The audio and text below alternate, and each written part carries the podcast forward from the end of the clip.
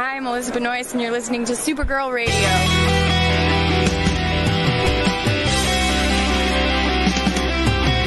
Think the CW are just trying to win the time slot war with Supergirl Radio. Supergirl Radio is going live every night of the week. How do you like it? Is being, becoming a human burrito a plus or a minus? I don't know. It does seem snug. I mean, they say you are what you eat. oh, oh no. So I do a podcast called Supergirl Radio, and one of our segments is Lena Luthor Boardroom or Ballroom because really? She looks like a boss in this coat.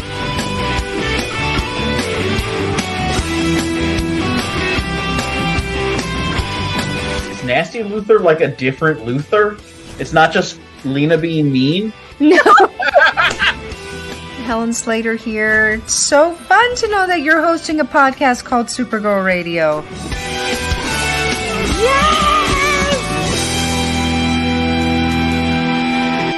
Welcome to Supergirl Radio, your source for all things related to the CW Supergirl TV series and the character of Kara Zor-El.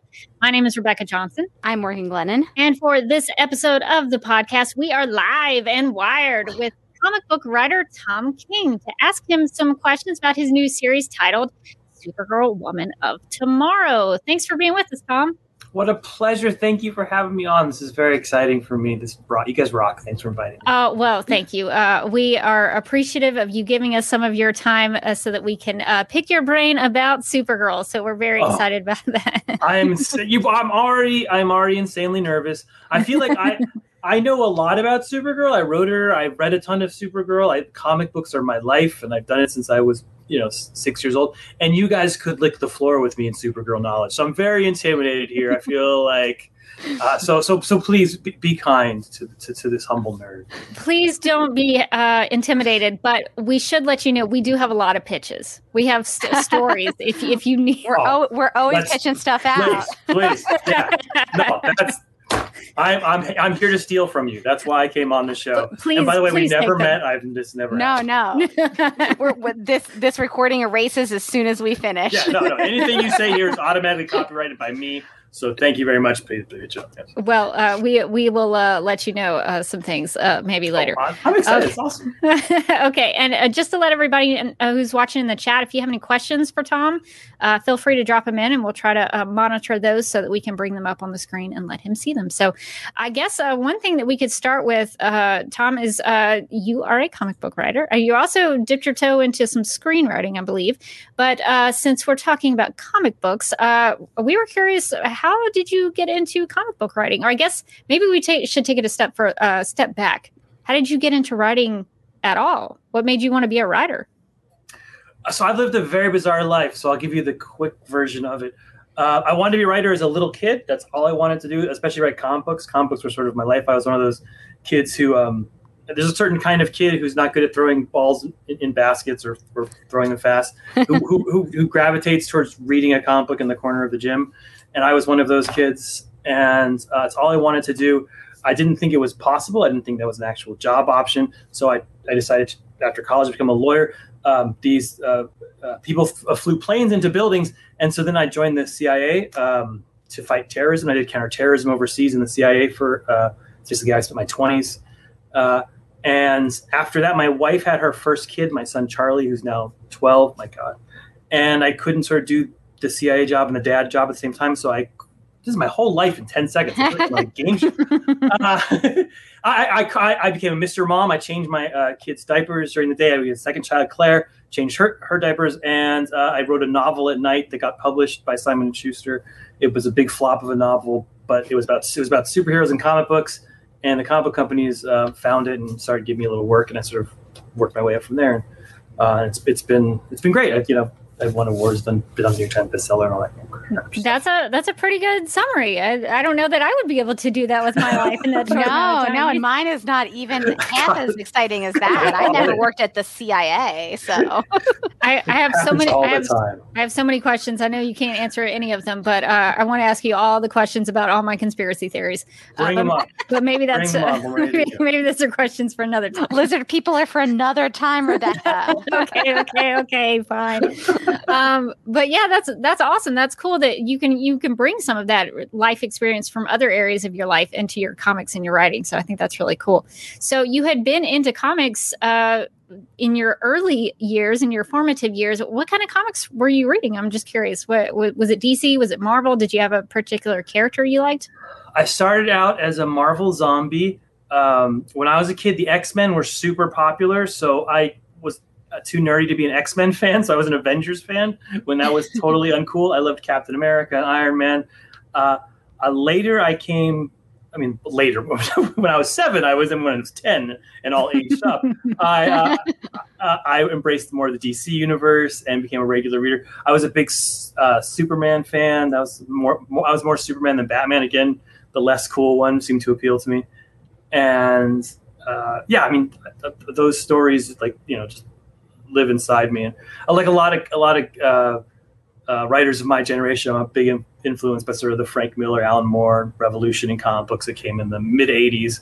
That's a little before my time, but it was sort of hitting its peak influence when I first got into comics. So sort of this like the idea that if we take these absurd concepts that were made for um, seven year old children and take them seriously, that there are these incredible metaphors about life inside them. Um, that, that's sort of what always inspired me, and the medium inspires me today. Yeah, that's a great era of comics that really changed uh, a lot of how the comic industry operated with the kind of stories that they were going to tell. So it's a it's a great period to to be into it. Um, so you talked a little bit about how you got into comics and what kind of comics you were reading, but how did you in, first encounter Supergirl as a character? Wow, that is a that's an intense question. I feel like no, because I feel like Supergirl's one of their they're probably like twelve characters that like live inside the American conscious, like in sort of a union union sort of way that like you're born knowing them. Like I, I I don't think there was a time that I didn't know what Supergirl or Superman or Batman were. Like it's not a thing. I mean, if I had to guess in my heart of hearts, I probably saw her um, in a cartoon before I saw her anywhere. I probably saw the the I know the, the, the famously derided movie, but it has some cool parts in it. Uh, uh, and I don't think I. So when I came of age, you know, I, I read co- comics in the '90s, and she was dead. Um, so you had to kind of go back a little bit um, to get Supergirl stories, and then she she came back eventually, and I did read the Peter David stuff. Uh, I think that was probably. I think Peter David uh, was the, was the first Supergirl, which is a super weird run to start with. Rebecca has told me many times uh, she'll just give me like little bits and pieces of like things that happen in that run because I've never read it, and I'm like, wait, I don't understand. Like, how would that No, even happen? it's uh, it's it's it, there's some beauty. I mean, it's got beautiful art in it, and and uh, and, and and and it has the iconic skateboard cover, which is still super cool. Yeah, Um, first issue. Yeah, the first issue. yeah. but yeah, the whole like ectoplasmic angel wings, not not a real person. It's um, yeah. So I mean, I, the, the first time I probably read traditional Supergirl was probably reading this stuff from the '70s in in like uh, old hardcover trades. Yeah, like actual Kara Zor-El as opposed to uh, uh, the other one. yeah. and then, and then of course the Linda Jeff. I don't know, you guys. I, I- you, you tell me if, if this is too nerdy. If I'm saying stuff, you're like Tom. Uh, you you you've can't get off too nerdy on Not Superhero sure. Radio. No. Okay, good, yeah. And then when when when when when sort of Jeph Loeb brought her back, that I, I read that series, and she became a big a big deal in like the early aughts. She she'd have a big return to sort of comics. Yeah, uh, you're you're speaking my language here because I, I am going to force Morgan to read the Peter David run at some point. We're gonna we're gonna get through the this Supergirl TV series, and then we're gonna go back through uh, some of Supergirl's comic book history. But it's one of my favorite runs. It's it's bonkers. Uh, uh, Supergirl interacts with God, and she has you know wings Angel of wings. fire. Yeah, it's it's bonkers, but it's actually really really well written, and uh, so I think that's a that's one of the good places. It's it's not a traditional Supergirl like you mentioned, but uh, it's a well written story. But um, the '70s and the '80s that that era is also one of my favorite eras. I mean, I love all Supergirl comics, but uh, I love that sort of adventure comics. Um, Yeah. daring new adventures of Supergirl period where she's she's in college. Uh, those are some great old comics. I have, do I? I buy art from comics when I. So yeah, here's a, a Carmine Infantino page. Oh, yeah. Last thing here, because he this is later in Oh, his wow. career, but she, yeah, this is she's fighting a bunch of little small Supergirls. I love it. Oh yeah, I think that's the issue where her costume gets destroyed. Maybe if I Knowing them, remember. their costume probably gets destroyed in every issue. It. Oh well, that's that's true. She's had a lot of costume changes. She has. She has. Uh, the famously the one where it doesn't look like it uh, uh, stays on her body. Do you remember that one, Morgan? I think it's like uh, Mar- Margot or Margaret. I think it's Margaret who the fan who drew it. Oh my god, yeah. I, I have so much respect for Margaret. She said she submitted a, a costume and it got put into a comic. I can't. I can't really She- hate it. She saw it in her mind and she put it on the page, She- and that's what's And it happened. It was executed. Yeah, she You gotta did it. admire that. good for good for Margaret. Um, well, that's awesome. That's that's great to have that experience. Probably to go into a Supergirl uh, comic writing uh, experience to be able to take some of that experience from the the comics that you had read and some of the stories. So it sounds like you you watched Superman the animated series as well. Oh yeah, of course. Yeah, yeah, that, that's like given, right? Yeah, Yeah. that- yeah, yeah, and and uh, and she's also amazing in Justice League Unlimited. She's not in that many episodes, but the ones she's in are awesome. Oh yeah, uh, JLU is uh, JLU is where I always point people if they want to watch something DC related and they've never done it before. I'm like, just watch JLU, you'll be fine. Yeah, it's a, it's a great. Yeah, you, you you guys, yeah, you yeah, know, you no, yeah. Well, um, so so what did you take from those stories? I guess uh, did you, or I guess the question is, did you take any of those stories, that previous experience with Supergirl, into uh, forming a story that you wanted to tell with Supergirl? Yeah, very much. I mean, before I, what I like to do when I read comics is to go back to the very beginning. So when I started this project, I went back and read sort of the original uh, Otto Binder stuff, um, like her first origin story and sort of where she came from, and how that and and and and, uh, and how her creation. I mean, it's just a, fascinating creative history where she was actually a ripoff of Mary Marvel, which seems weird because I'm sure everyone today thinks Mary Marvel is a ripoff of Supergirl. Um, and yes, I went back and, and what I did, I found. I mean, the, the thing that's most fascinating about her is um, is how much more of a survivor she is than Clark Kent.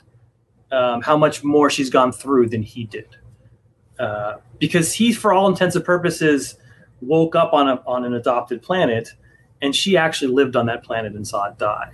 And, and then that immediately fascinated me with that character and gave her and it gives her incredible depth in a way in a way that some some in, in some ways Superman doesn't have.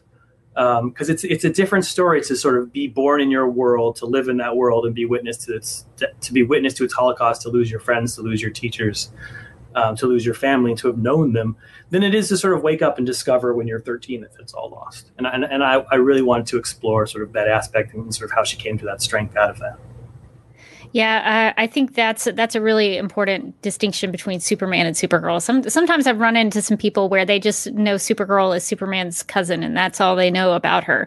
Uh, but she's her own her own character with her own backstory and history. And um, to your point, you know, she loses her not only her entire world, her family, her friends, like her culture. The Kryptonian culture is completely destroyed, um, except for what is still thriving with you know Superman. And I guess in some iterations in the fortress where you get some of that Kryptonian culture. Um, but that's such a really good uh, way of putting that distinction because I think that's really important when when you talk about Kryptonians, especially because they do have a lot of similarities to them. Um, but was I, I guess uh, uh, to add to that, did you think because I know you've written uh, Tom, I know you've written some Superman. So did you um, did you think about those similarities or differences when you were trying to write for Supergirl?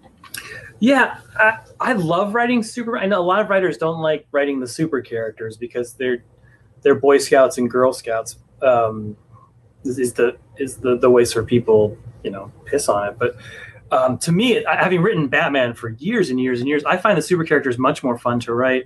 Uh, their world is bigger, and and and the fact that they are you know they do the right thing it, it, can lead to incredibly interesting stories because you watch someone do the right thing and then you see the consequences of that. Um, so you just you just sort of follow that. But ri- I found in writing it that, that it wasn't when you're writing Superman, you're writing such an icon and you want to make him an icon. When you're writing Supergirl, you're writing someone who's sort of believed to be an icon, but isn't quite. Like she's a little more to me. She's a little harsher. She's a little more cynical. She's lived through a little more things. Um, she'll drop an f bomb now and then. uh, you know, she, she's she'll she, uh, she's not. Superman is very much trying his hardest to be the symbol of America. Like he he, he feels I, I think she feels less of that burden. She's more of herself. She's more uh, for lack of a better word, she's more old and crusty. I mean, she's like just, there's, there's something in her that that that that's kind of that's a little a little cooler than Superman, um, at least to me. And I, I found in, in, in writing the, t- the, the two of them to distinguish between. Yeah, yeah, uh, yeah. You see some of that, uh, particularly like in the um, uh, sort of the the DC animated universe uh, with Superman the animated series in JLU, where she's a little brasher and she's Yeah. you know gonna punch first maybe before she talks to you. So. Ask questions later. Yeah, yeah. So sometimes that's a, a, a fun way to uh, go about showing their different personalities as well. Yeah, and I mean her original origin story is so bonkers nuts.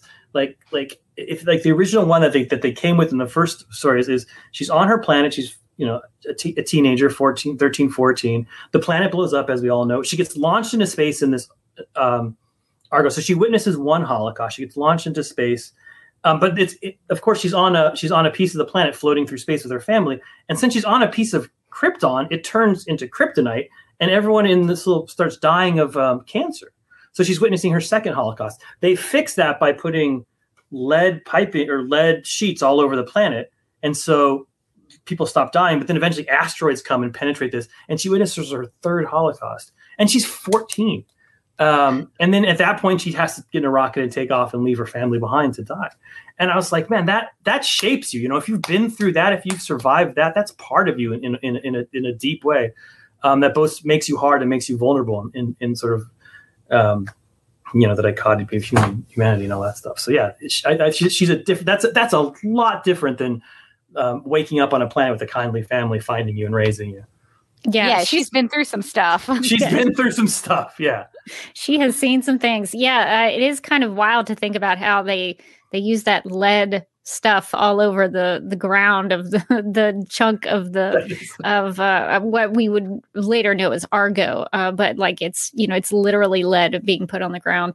Uh, so that is pretty wild. So um so you've you've been a comic writer comic book writer. How did you did you approach DC about writing Supergirl, or did they come to you and say, hey, do you have an idea for this character? How did it how did how did you get approached, or or did you go about it uh, trying to see if you could tell a Supergirl story? How did that um, come to be?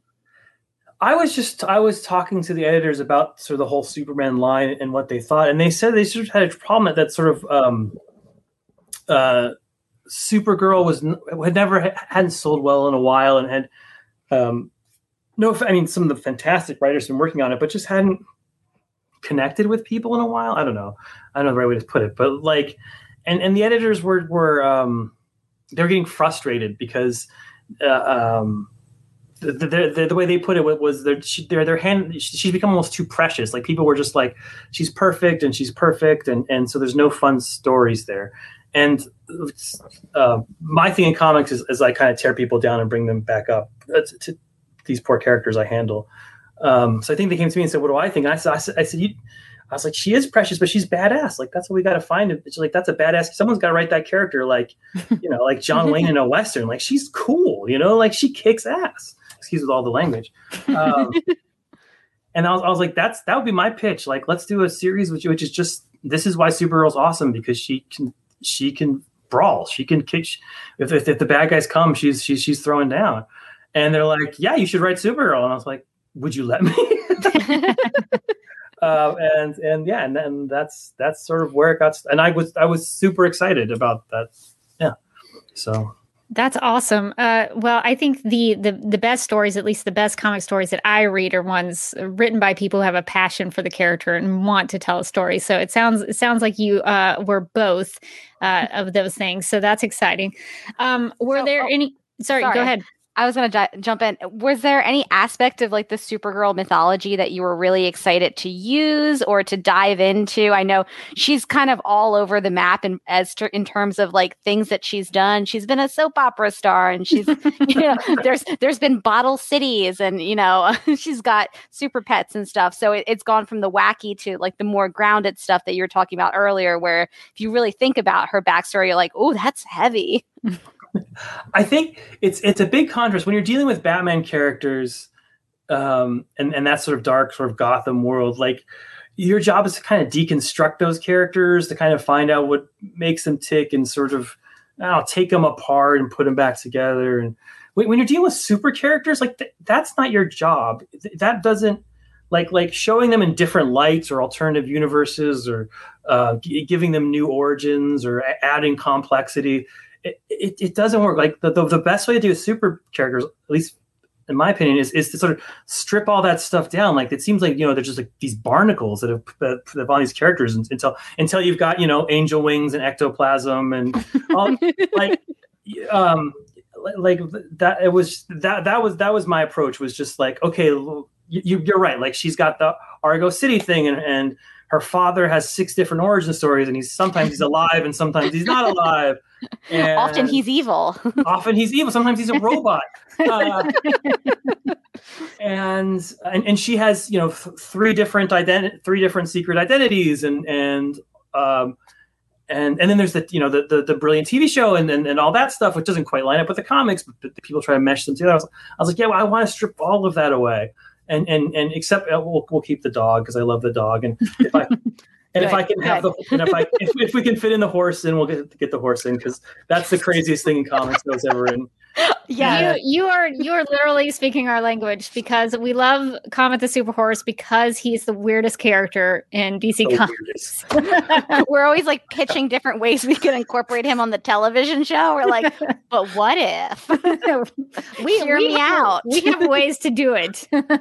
I was doing research for this, and I and I uh, just just reading everything I could, and I read a Comet issue where Comet falls in love with Lois Lane, and it gets really awkward because she thinks he's a horse, right?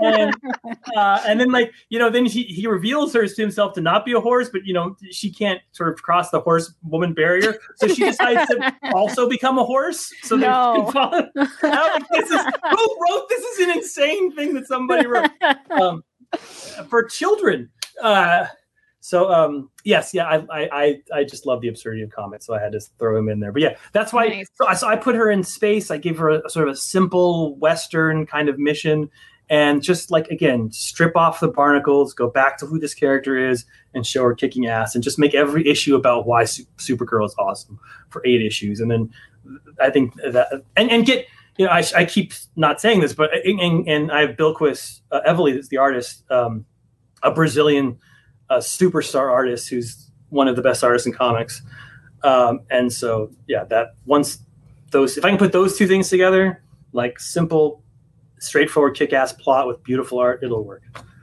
So, how does one do that? Uh, Could, could you guide us through? Because I'm very curious about this because I don't actually know myself. I've heard different things about how Marvel writers write and how DC writers write. Sure. But uh, what's the process of go? Can you take us from idea to printed page in a comic book store? What's the process Uh, of yes. getting a comic book story uh, written? This is some nerdy stuff. Uh, so the thing about comics, I- like you said, I've written. Look at my shelf comics falling off in the middle of our conversation. Uh oh. Uh, um, uh, movie scripts, which I've, I've I wrote. I worked with um, Ava DuVernay on some stuff. Um, uh, are all they're kind of set in stone a little bit. Like they're all in the same format. They're all sort of this. There are rules on how you write them. Comic scripts there is no format for the script. There's no set way to write a comic script.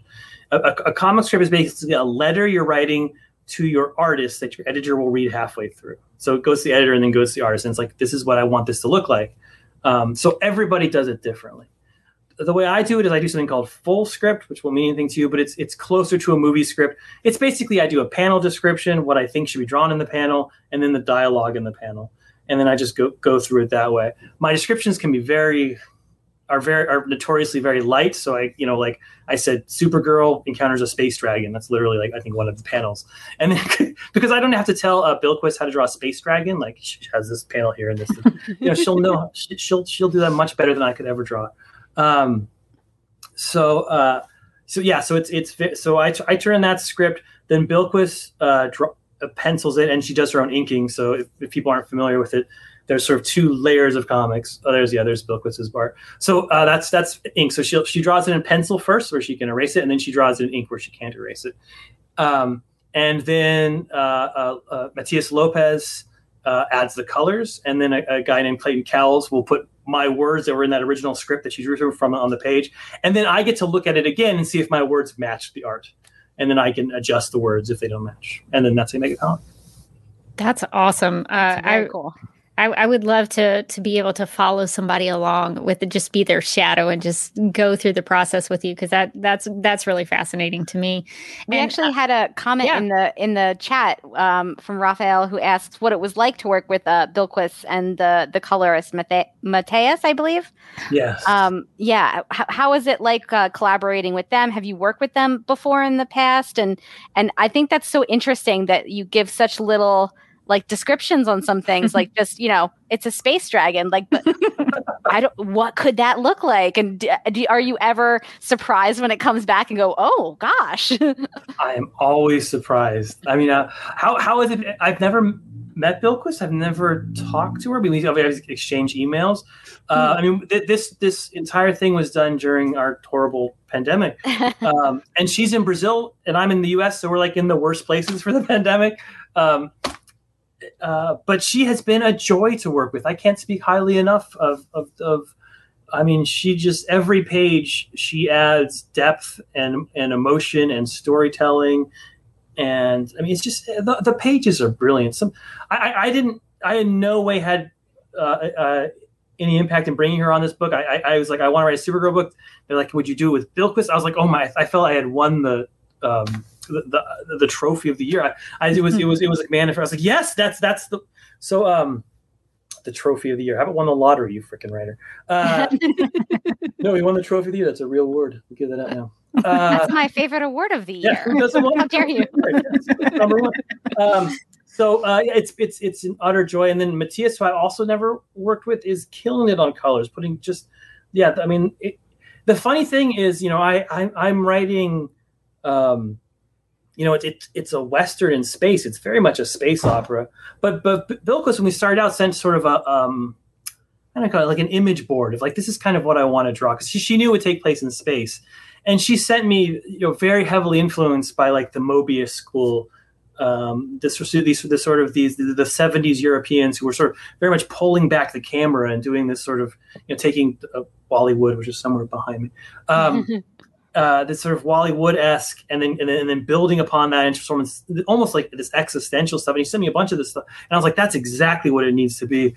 Um, so I was like, I'm going to write this space western, and you're going to put that on top of it, and you'll and, and it'll it'll elevate everything. And, and um, so I just the whole time I just tried to, I don't know, give her something beautiful to draw because I knew she'd draw it perfectly. Yeah, the the pages we've seen so far are beautiful. I, I just think it's so interesting the idea of collaborating with somebody that you've never really met or even sometimes talked to before is so interesting. It's it's it's a weird like um, I, I've I've worked on my some of my most successful projects are with an artist called Mitch Gerads, uh, who I did Mister Miracle with and did some Batman with and doing Strange Adventures with, and we did something called Sheriff. And we're like best buddies. We talk on the phone and every day. We're texting. Um, he gets a script of mine. He can, you know, whatever. Uh, so you can be as close as that. Where I'm, I'm like the godfather to his child. I can't wait to see him.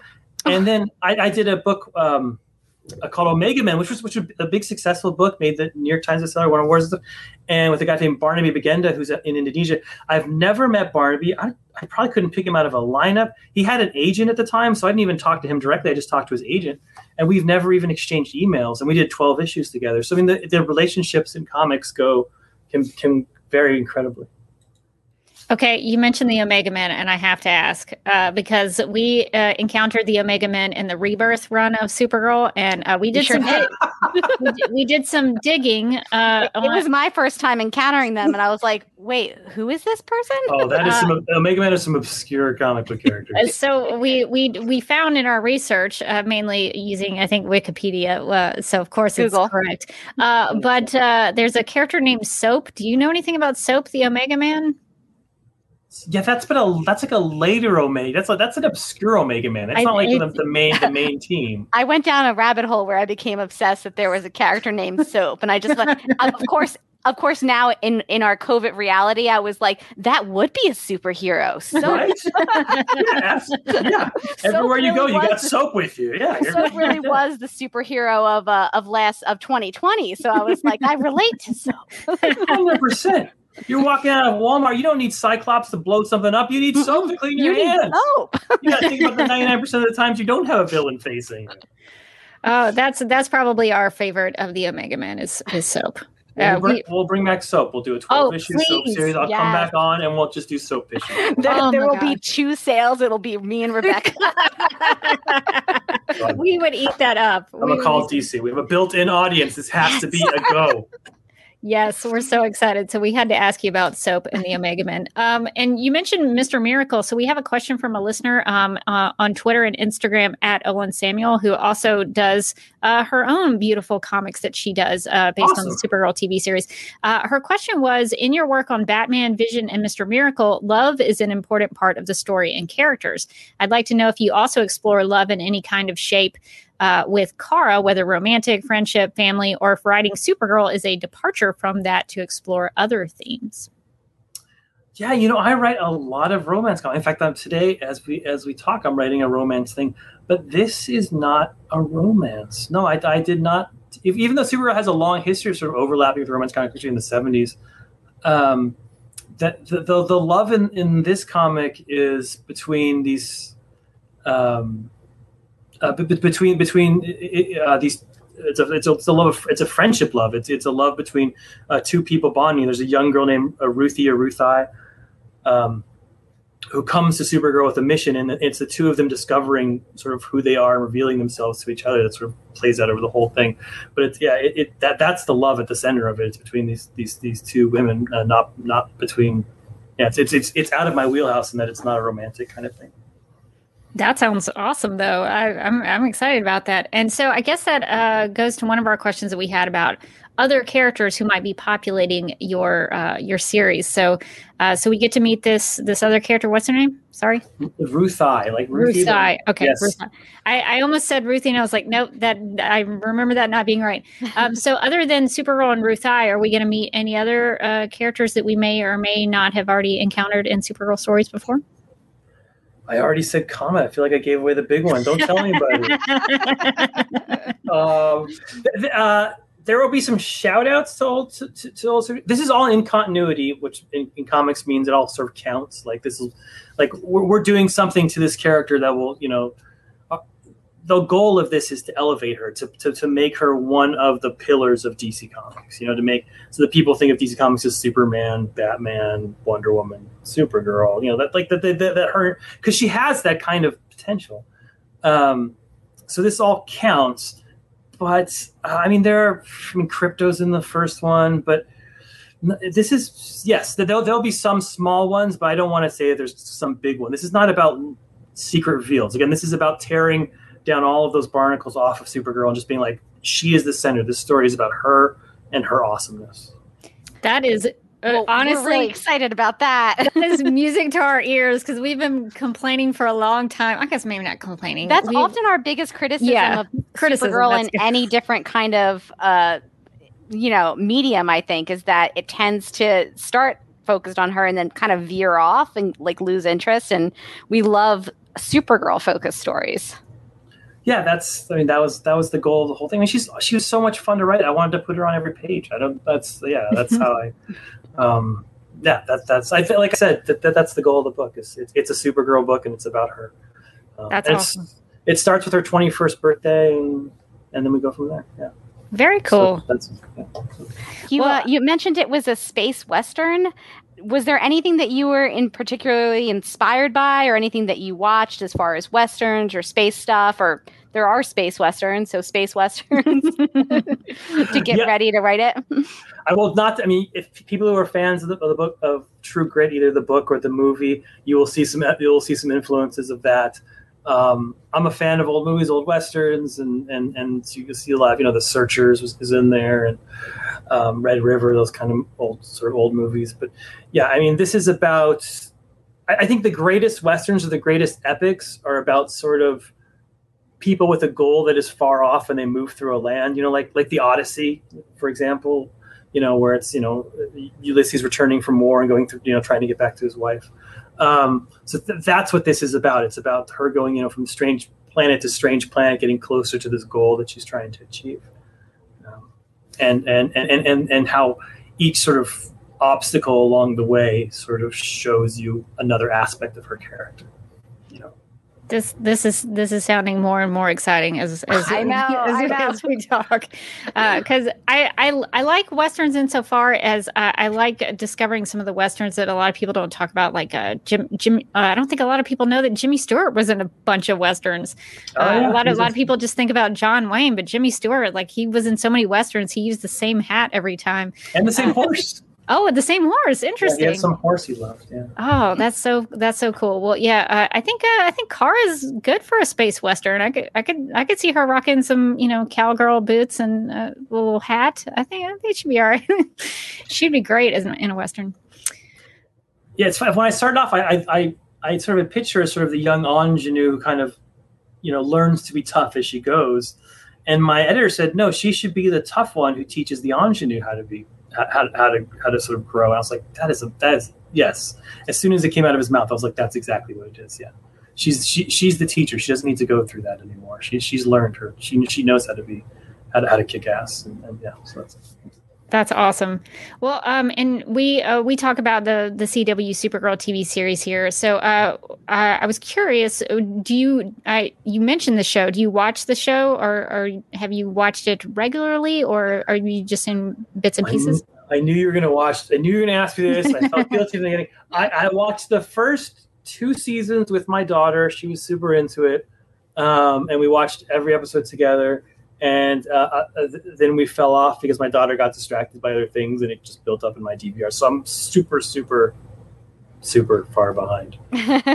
That Uh, is but, but I mean, what, what I loved it. My daughter and I loved it, and she was like, it was like the best father bonding time because I could watch a superhero show and get credit. So, uh, um, yeah. So yeah, I, I'm, I, I think I, you, you, I assume you like the show because you're, you're yes. We yeah, so are. I, I, I thought it was super cool. I Yeah, no, uh, that's that's a great time period actually to have watched Supergirl. Uh, we we we like seasons one through three, four, five, and six. Uh, the rough patches every now and then. Some patches, Uh, some but- patches. some, some patches. Uh, but definitely, like those first couple of seasons are are uh, the really sweet spot of the show. So that's a that's a good place to have watched it. I think. Sweet. Um, um, and are there any characters when you are watching it? Because there are some additional characters in there, like Alex Danvers, who was created for the show. Are there any characters either on the show there or in any other medium that you would want to pull, you know, and and use if you could? yes, but not in this. Like I keep coming back to this, but I, I didn't want to. To be perfectly honest with you, when so, sometimes things are done well in TV shows, and, they, and then they are put into comics, and they, they're not done well, and it kind of creates kind of a dissonance where people are reading this and being like, "Why does this work in the in the TV show but on the comics?" And it works because like, um, uh, like like Calista Flockhart can play Cat in a certain way that doesn't work in the comic. Like it just it, that that character can't be cool in the comic as it is in the TV show.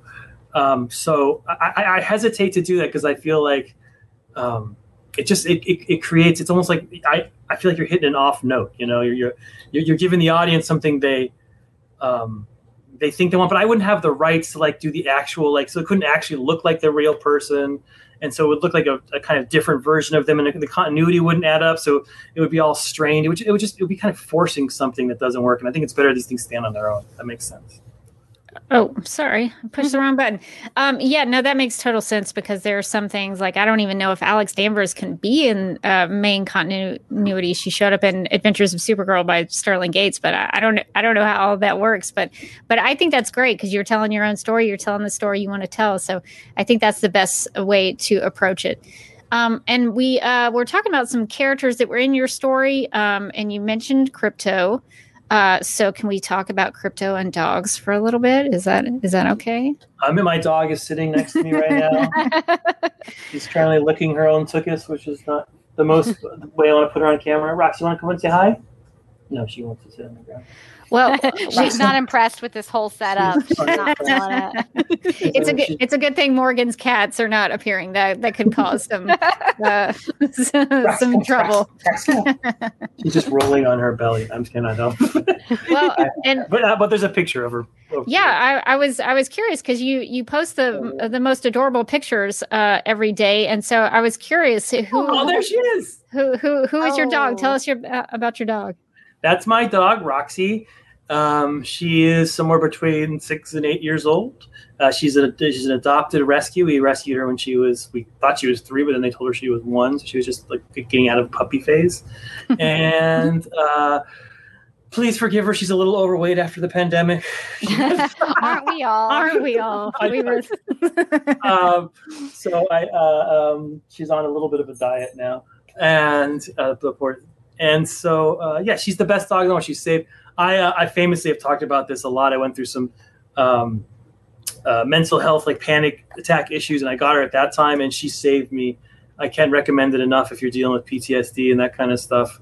Um, she's just, you know, she's my constant companion, and she's just, uh, she's just a ball of love. She's a terrible dog. I don't deny that. She's horrible as a dog. Uh, she ba- she begs at the table, probably because I feed her from the table like I'm not supposed to. But she's a beggar. Uh, she hates all other dogs because she was raised as a rescue and had to sort of fight for her food. So you take her outside and she's trying to fight, start fights everywhere she goes.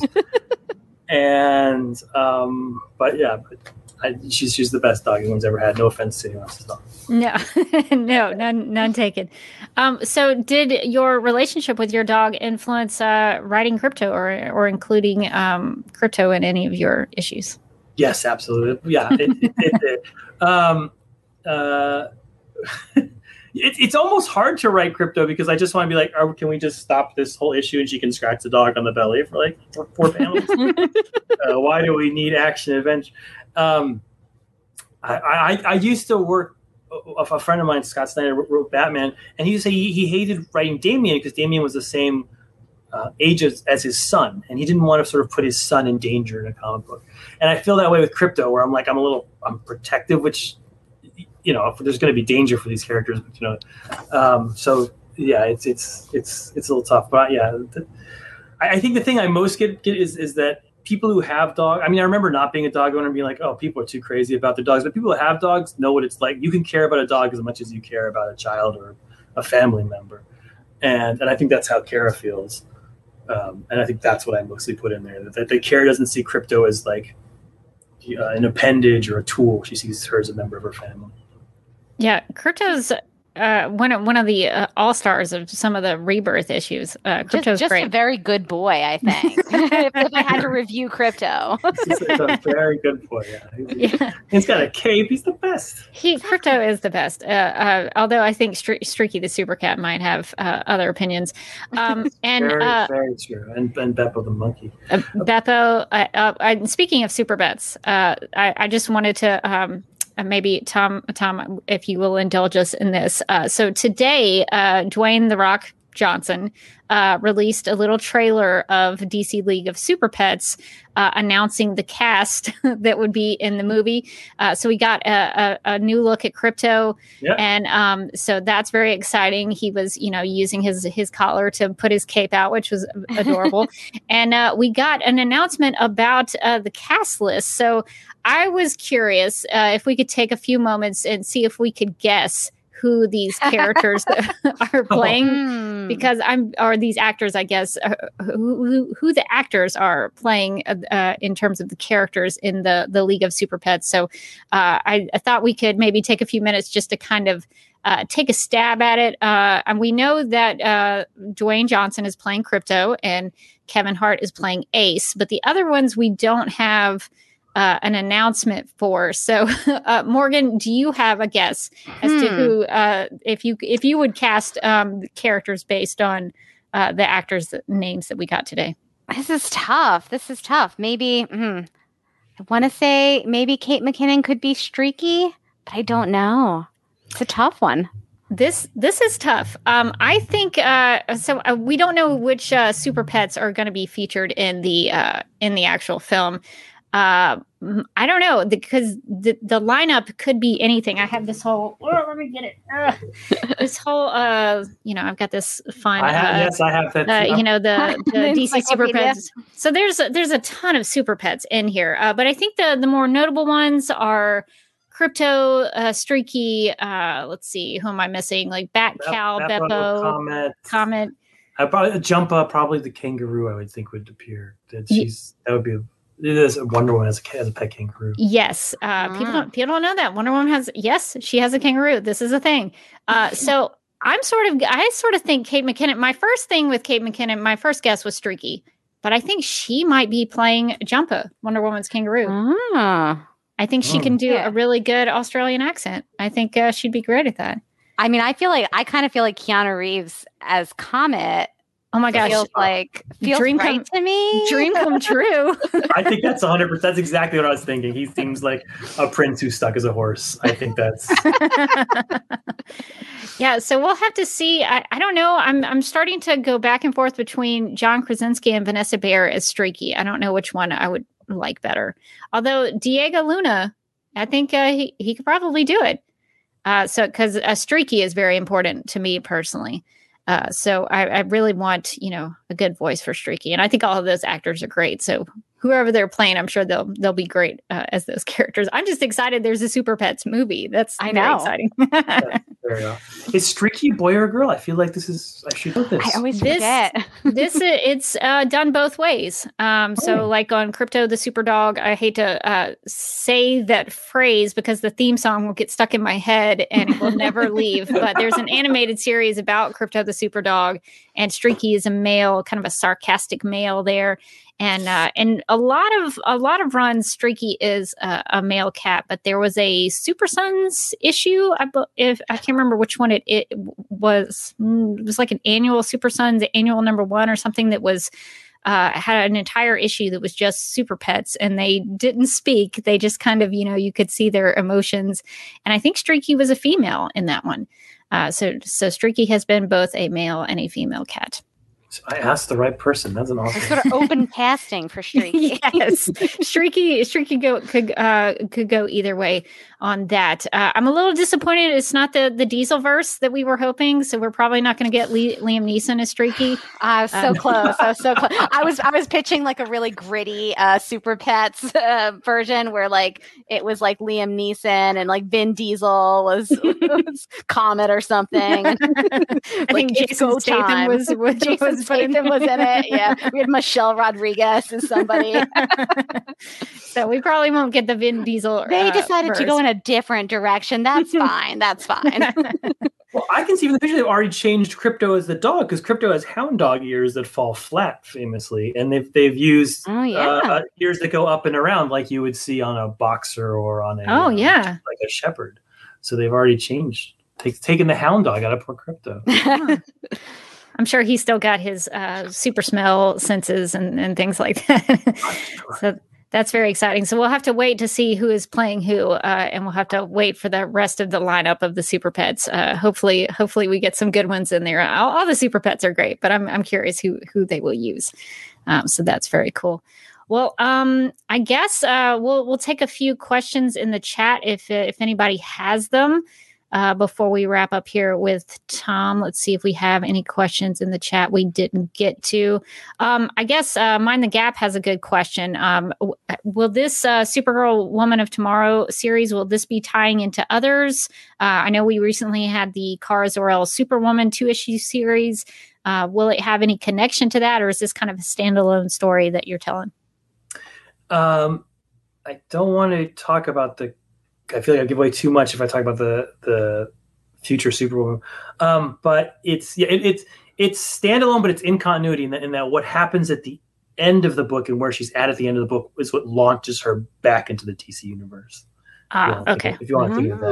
Hmm. All right, that's good to So know. not- There'll be no crossovers. It's sort of affected. It'll be all one story that when you get to the end, you can give to anyone and say, "Here's a trade of why why is Supergirl awesome." Here's a trade. That's the whole point. you don't have to be like, "Wait, what's going on on page ten when there's a crisis crossing?" No. That's kind of my favorite is the self-contained stuff. I always complain to Rebecca like, I don't want to have to cross-reference to some other thing. I just want to read through. we we famously recently uh, just uh, read through some Supergirl comics and missed uh, an issue, I guess, that had happened in a Superman issue, and we didn't catch it, and so we missed an entire uh, piece of context that we had no idea what was going on. So, uh, yeah, sometimes that trips us up a little bit, but that's that's user error. totally, that's that's reader error. you don't have to know anything about the rest of the universe. You can jump right in on Supergirl number one. She's on. She starts off on a red planet. She doesn't have any of her powers. She's got a sword. It's awesome. It'll be cool. That's that's already uh, awesome.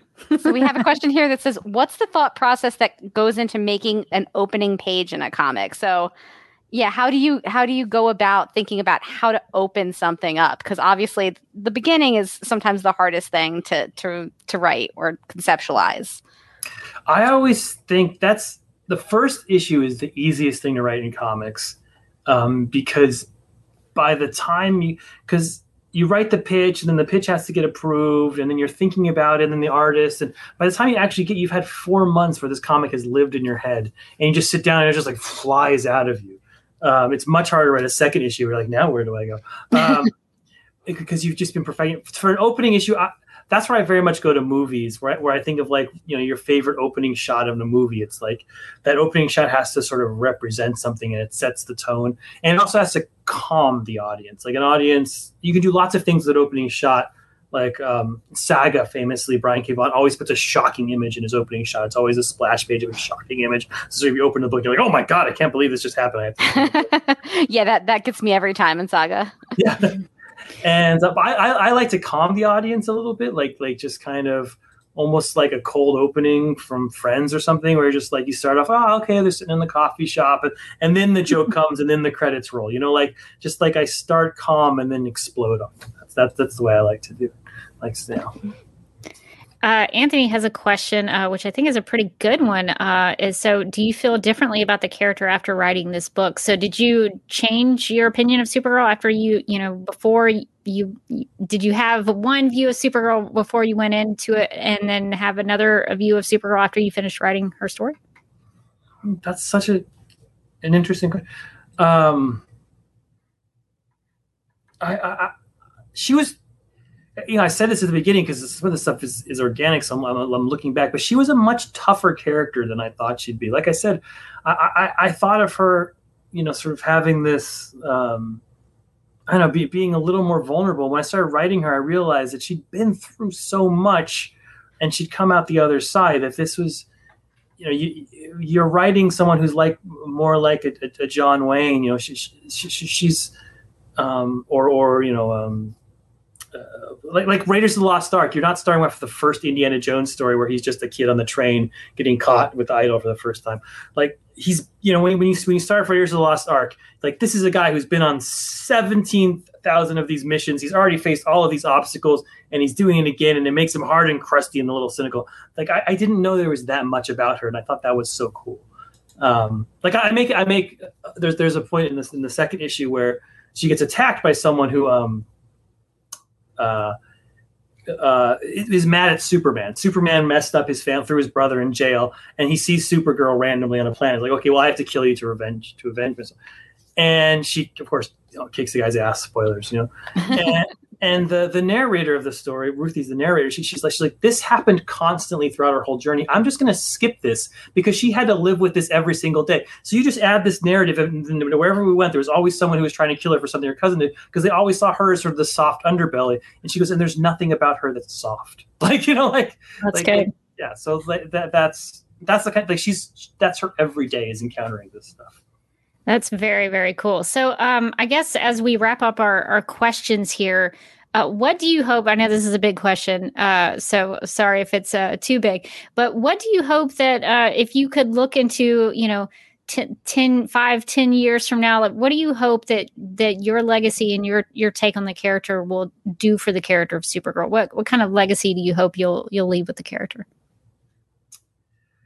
When, when I first, you know, I, I'm famous for writing 12 issue series, like a, um, that's what Mr. Miracle was. And then when Supergirl started, I was like, oh, so we'll do 12 issues. And they said, no, no, no, nobody actually buys Supergirl. We can only do eight because the, the sales always drop off. And so my I really want my legacy to be for the next person who gets this, for them to be like, I want to write. Of course, we need a Supergirl book on the stands. We always need a Supergirl book on the stands. She's a she's a character from DC who um, talks to generations of women and men, and and and just as just as we always have a Batman book, we always should have a Supergirl book. That's that's the hope. That is a great hope, and we hope that that will continue uh, as well. So, uh, if anybody is interested in reading the book, it comes out next week. Uh, Supergirl Next Woman. week, oh my goodness! Oh. I know. so next week you'll be able to pick it up, uh, and uh, I've already got it on my pull list in my local comic book shop, and we'll uh, also be doing it uh, digitally because uh, sometimes it's nice uh, to be able to do the the guided view and all of that kind of stuff. So we will we will we will be uh, collecting it. So we encourage everybody to go out and uh, pick it up when it is released starting next week.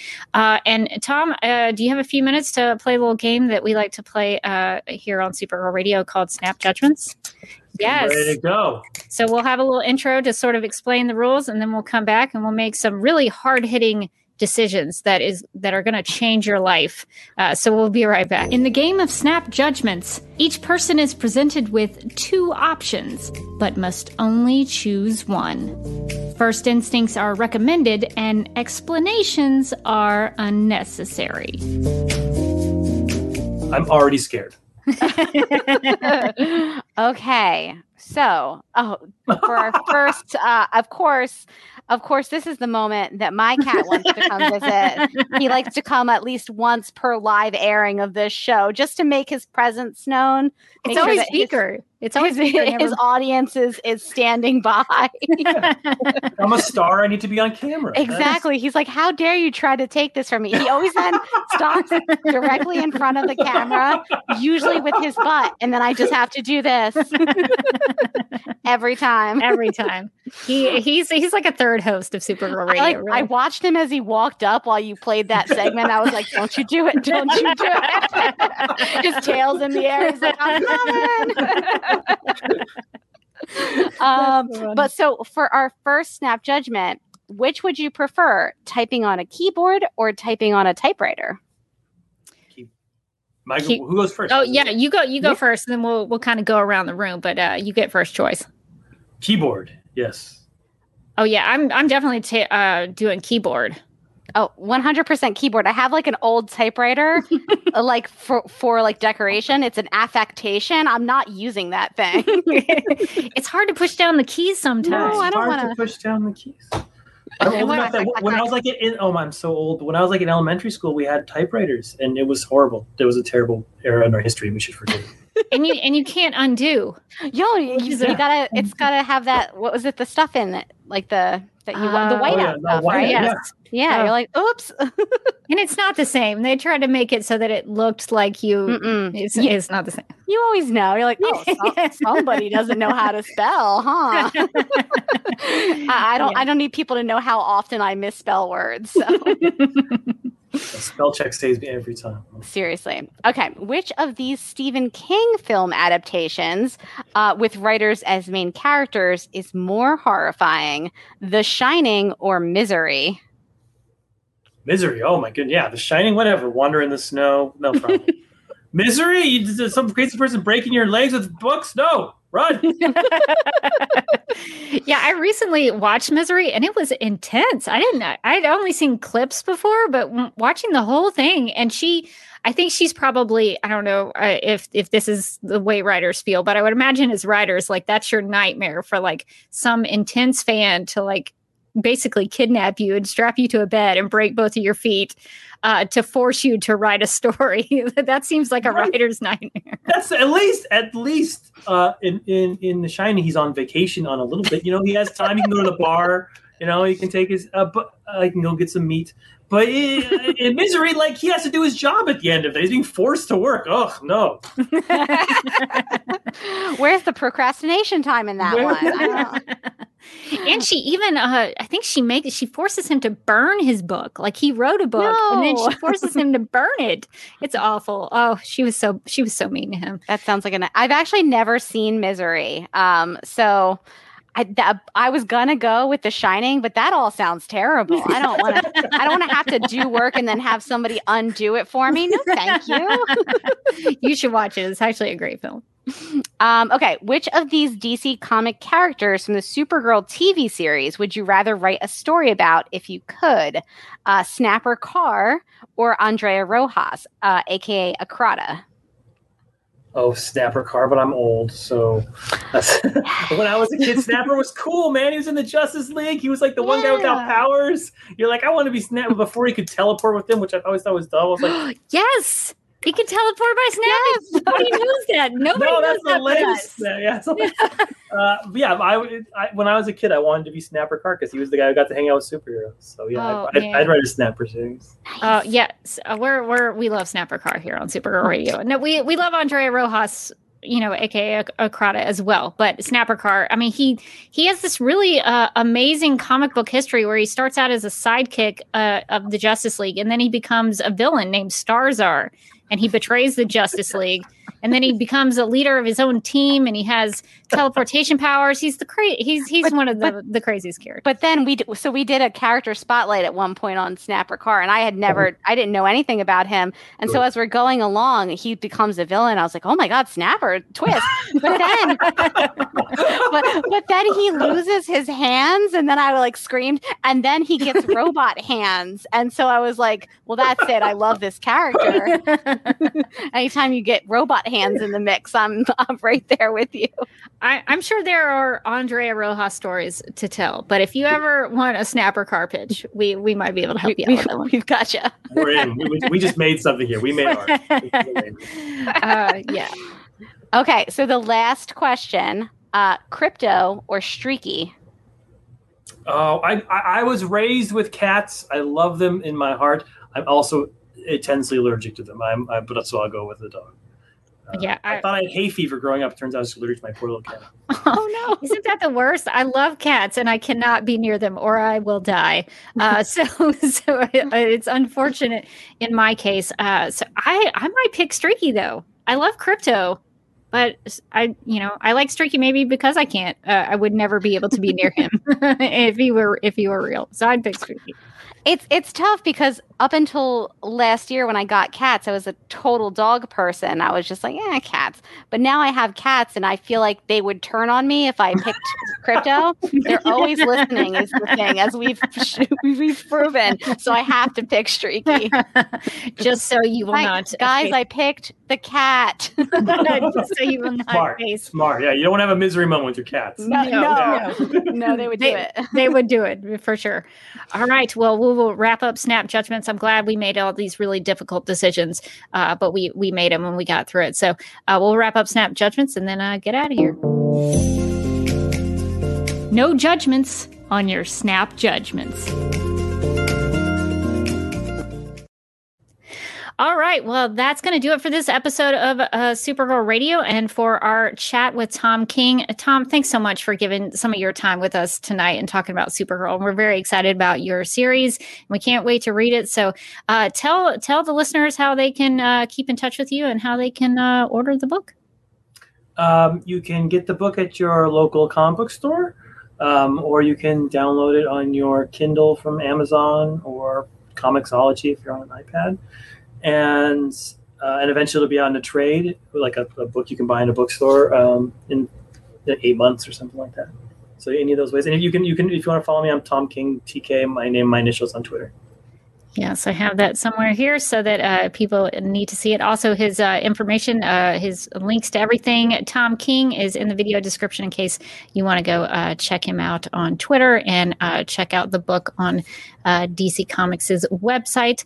Uh, so we're very excited. We hope the book does well. We will definitely be buying it up, and we encourage all of our listeners to do it and so, uh, support Supergirl comics so that so that we can have more Supergirl comics in the future.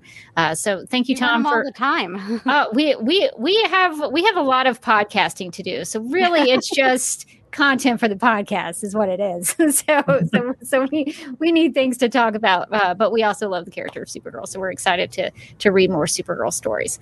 All right. Well, thank you, Tom, uh, for being with us again, and uh, we're gonna do some DC TV plugs and some Supergirl radio plugs, and then uh, we will uh, wrap up this live stream. If you would like to contact Supergirl Radio, you can post a comment on our website at supergirlradio.com. You can email us at supergirlradio at gmail.com. If you'd like to leave us a voicemail, you can call us at 678 718 7252. You can like us on Facebook and follow us on Twitter and Instagram, all at Supergirl Radio. You can listen to us on Apple Podcasts, Stitcher, iHeartRadio, Google Podcasts, Radio Public, Podchaser, and Spotify, where we also have a Spotify playlist that includes music featured on and inspired by the CW Supergirl TV series. We are listed on DC's fan page, which you can find at dccomics.com slash dc-fans. If you like what we do, we encourage you to give us a rating and write us a review on Apple Podcasts. If you enjoy our Supergirl Radio live streams, make sure to subscribe to the DC TV Podcast YouTube channel and hit that notification bell to get notified when we go live and Wired. DC TV Podcast also has a TeePublic store, so if you're in need of new DC TV related t shirts, tank tops, sweatshirts, onesies, mugs, notebooks, pillows, or stickers, go to supergirlradio.com and click on the TeePublic store link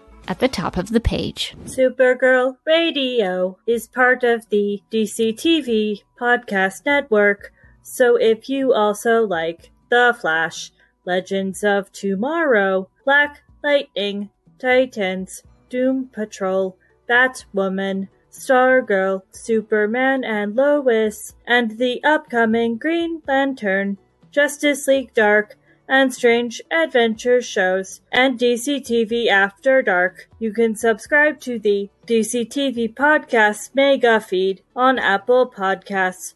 Follow at DC TV Podcasts on Twitter and like DC TV Podcasts on Facebook or else. This has been a message from Hope, inhabiting the Flash vessel, also known as New Rachel. I like that she threatens us. She's like, she does. She's a little light, a little light threatening. just uh, right, right on par with uh, Hope the AI. Uh, that's definitely something she would do. Uh, we actually had a we actually had a hope mention uh in our last uh, Legends of Tomorrow podcast recording, one of our one of our listeners wrote in and mentioned that Gideon was getting, which is the AI in, in Yes. uh, Legends, was getting a little homicidal and like what would happen if Gideon and and Hope teamed up, and then I think Hope took over her computer and like the email like cut out, and it was like it's Hope's turn now. So so listen, listen, you want to be talking positively about Hope is the point. no good is going to come out of that. Uh, that's so funny.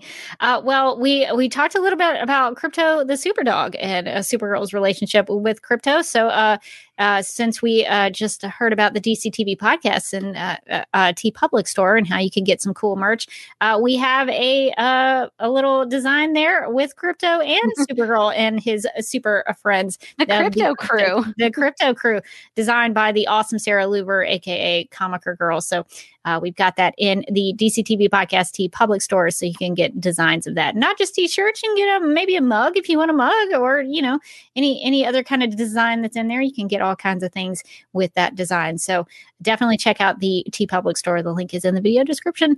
Uh, so if you want to go uh, shop there, I've, I've got to get get a couple things uh, for myself. Uh, so I'll be I'll be heading there uh, this month as well. Um, so we also I think need to uh, thank our legion of super sponsors and our Patreon supporters for um, supporting the Supergirl Radio Patreon.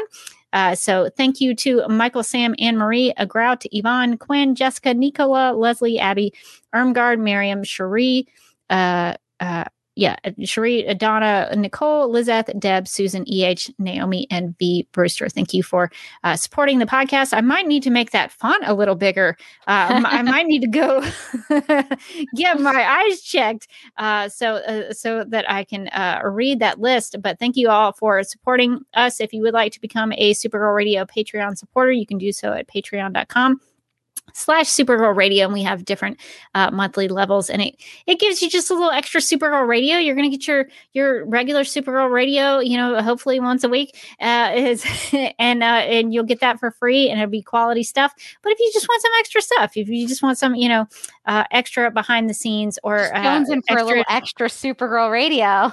yeah uh, we you never know what we're going to be talking about and uh, so we also uh, i think this month we might need to do another film review Oh Uh, yeah, so we Oh. uh we might need to be doing that the for quarter uh, is coming to a close. Q- yes Q two is closing down, and so it's time for us to. It's like it's like the earnings report only. We're watching DC stuff.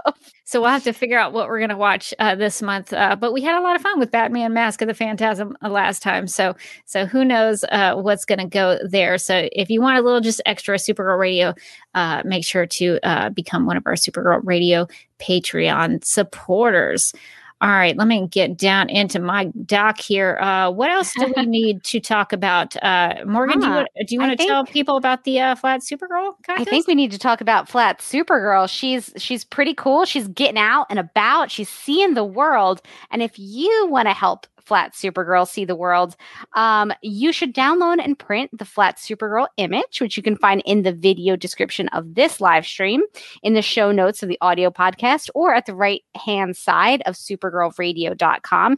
Cut out Supergirl, and then you attach her with some tape or some glue to a popsicle stick, a pen, a pencil, really whatever you want. And then take a creative picture with flat supergirl. It can be a selfie doesn't have to be. You could take her you can take her on the road with you road trip with flat supergirl you can take her on a vacation or you know anywhere that you want to go. Anywhere that you're going flat supergirl can go there too. Yes, and then just just snap a quick pic. And then once you have those pictures post as many as you like to twitter instagram or facebook and tag at supergirl radio and use the hashtag supergirl adventures Yeah, your deadline is the Supergirl series finale, whenever that's going to be. so Uh, a while so you've got a while, so you can just, uh, you know, start taking pictures or or plan it out. Plan your per- perfect flat Supergirl picture if you if you uh, want to use this time to really think about uh, your photo shoot for flat Supergirl. Uh, but we we've in, been enjoying see where flat su- uh, enjoying we've been enjoying seeing where flat supergirl has been and what she's been up to. So please uh, continue to uh, send us your pictures. And uh, maybe uh, we'll we'll we'll pick one of them and send you some cool stuff by the end of it. Um, well you can uh, find me on a couple of places on social media if you want to uh, hang out and see the pictures that i'm taking. You can go to instagram and follow at the derby kid. I post the occasional picture over there. Uh, I'm also doing more things on my YouTube channel these days. You can find that at youtube.com slash duckmilkprod.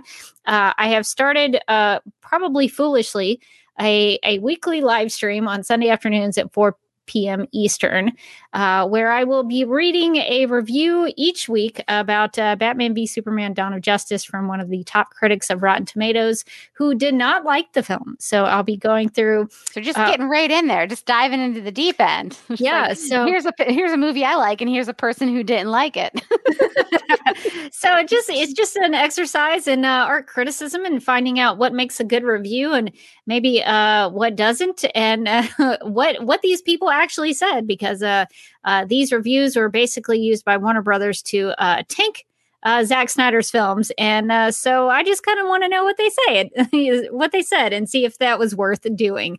Uh, so it's it's been an adventure so far. Uh, this week, uh, the review that we will be reading from the New Yorker uh, mentions a, I, I believe it's a French film, a Francophonia, uh, which means I think, uh, well, Francophone is French speaking. Uh, I spoke spoke. Uh, uh, je, je parle le, le français un peu. Uh, uh, I, I don't even know if I said that grammatically correct. I got all the words in there, uh, but it might have been uh, needing to be in different orders. Uh, but uh, so the review is very interesting because it talks about Batman v Superman for maybe two paragraphs, and then it's just a review of Francophonia. Like it just Interesting. It just becomes a review of another film that has nothing to Hmm. do with Batman v Superman. So we're going to look That at that. a, that's a twist. Now, have you seen the other film? I'm watching it currently, and you know what it's about? What? It's it's about uh, it, it has French a lot of people. It's French people. It's Okay. uh, the Nazis occupying Paris. Uh, okay, I and then- see how that connects immediately. and, then, and then somehow there's like uh, a discussion about art and portraiture that the French like to do a lot of portraits in their art. Cool. Something something about the Louvre. Uh, there's a lot of voiceover. Uh, and there, there was something at the beginning about a ship captain. I, I haven't gotten to the end. I don't know where the ship captain comes into everything. Uh, but so this is this is going to be a real study. This one's really throwing me through for a loop, trying to figure out what this has to do with Batman v Superman. But it's from the New Yorker, so you know it's it's got to be you know smart. Uh, I, I think that so- what you need to do is you need to get like make a New Yorker style cartoon for this. Where it's like a picture of like a dog on a psychiatrist couch, but then underneath it's just like yabba dabba doo. And like you're like, I don't think that those two things What make is- any sense. what does that have to do with anything? Um, yeah, exactly. I think you need a your own New Yorker cartoon for this uh for this video. Yeah. So if you want to see what that's about, uh, I'll be live. I'll be doing a live stream just like this on Sundays at uh, 4 p.m. Eastern. So you can come and uh, hear the review. I'll I'll read it aloud. We'll just have like a little reading time, little story time, and uh, you can read it along with me if you want to. You can click on the link uh, and then watch uh, watch me read it to you if you don't want to uh, do that. If you don't want to do reading for yourself, uh, but I encourage you to read it to to just know that these these reviews are real. Rebecca's not making them up. These are actual reviews written by actual uh, film critics. so I just I just want people to know that. Uh, so we're going to be doing that for about 38 weeks, and then I'll do a little wrap up video of my thoughts about the experience, and uh, that's going to be a real commitment. But we're doing it. We're in it now. I'm sorry, how many how many weeks did you just just say it was gonna be? was it so I did a- 38? I did a, just I did a study of 38 reviews of the negative Rotten Tomato top critics uh, reviews of Batman v Superman: Dawn of Justice. So I'm gonna Whew, gonna that is a read those. commitment. That's a time commitment. That's, That's like that's almost a full year. So I we're, was gonna we're say that's the better part of a year. And I only doing know this. I only know that because of the song Seasons of Love. I was like, wait a minute. How many minutes? so uh, I can't give you minutes, but it, it's almost 52 weeks, uh, which makes Yeah. a year. So I, I do know that. So uh, if you want to be on that journey with me, uh, subscribe to the Duck Milk Pride YouTube channel, and we will And- we, we will get through it together. and definitely watch that French movie. That's gonna help. And Your homework for this week is to watch Francophonia. The only place I could find it was on YouTube, uh, but it's only it's only 99 cents to rent. So it's, Ah, a, I it's mean- a very affordable watch. That's a steal. yeah. so you definitely should watch it. Uh, so Morgan, what, what are you up to this week? Oh, sure. Um, uh, you can find me on Twitter and Instagram at Mojotastic. Um, and you can also find me as a host on uh, the Legends of Tomorrow podcast. We just had a, a pretty crazy episode uh, this week that involved animation, um, uh, talking binder, a, a wheel of cheese that becomes steel. So uh, I think this is definitely one of the ones that you might want to jump in on and and hear hear our thoughts on. Uh, we also had a Kat's um, a good friend and uh, co-creator of um, some of the projects she's working on. Phil, he hopped on to the podcast to talk to us about the episode, and we uh, then we talked a little bit about their uh, their project that they're launching, um, which is the like father like daughter haunting crossover, which you guys can and should support on uh, on Kickstarter. Um, they're very close to their goal, but who doesn't want uh, who doesn't want some cool comic stuff? Will, will you send me that link so I can include it in the show notes? Oh, yes, I want will. to uh, want to uh, support. Uh, Kat's all the time doing uh, uh, Kickstarters, and I she's always I just successful. I just can't even keep up with her Kickstarters. And the crazy thing is that she always gets it fully funded, and sometimes, and most of the time, and then some. Yeah, Um, that's great. Her Kickstarters are very, very popular. But this is a fun one, and it does connect to Supergirl. Oh, And here's how: when Kat was, uh, when Kat was, she sent us the script, so I got to read it ahead of time, so I was spoiled. Um, but, but she's like, "Oh, we're, we're looking at artists. We're looking at this particular artist," and she sent me the their portfolio, their like Instagram, and I was like. It's Supercorp as Pirates, and What? indeed, Indeed, the artist that she has on her book is uh is Rafi, and I can't remember her full name. It's uh, but she is on Instagram and Twitter, and she has put started a comic that has Supercorp but as pirates one of my favorite things that has come out of supergirl i'm gonna be honest. And so i was like how did you get i was like i'm starstruck. I was like how did you get supergirl as pirates to be the artist on your book? And she is uh she's very good. So i can't wait to get the actual finished comic uh, with the art because the little bit I've seen of the the preview pages has been very strong. So I I, I do have to admit that Kara and Lena's pirates that it is Right? well, it is well done. I I, I kind of was like, did she sneak in any like? are they in the background as pirates? it is a Halloween themed issue, so they could totally be back there swashbuckling. that is so funny. I guess I guess we we we like Supergirl stories where a Supergirl is put in uh in uh different situations. Pi- pirates on the high seas, Pirates. space westerns. We're we're into it. We're into it. As as long as it's focused on Supergirl, we're we're there. I, I will take that journey with you as long as it's it's a story about Supergirl. That's really all uh, all I need uh, personally. Um okay, so I guess that's going to do it for this episode of a Supergirl Radio and our chat with Tom King. Uh but until next time, I'm still Rebecca Johnson. And I'm still Morgan Glennon. And we hope everybody will go out and support uh, Tom King's book and check it out. Uh, Supergirl, Woman of Tomorrow. Uh, Out next buy, week. Buy it next week. Check it out. Support it so we can get uh, some more Supergirl comics.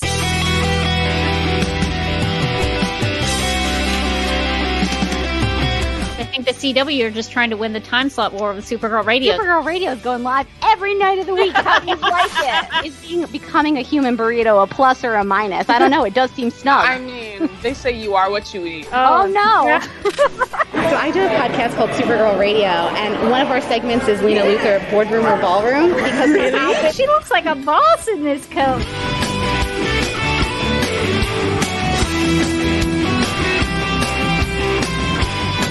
Is Nasty Luthor like a different Luthor? It's not just Lena being mean. No.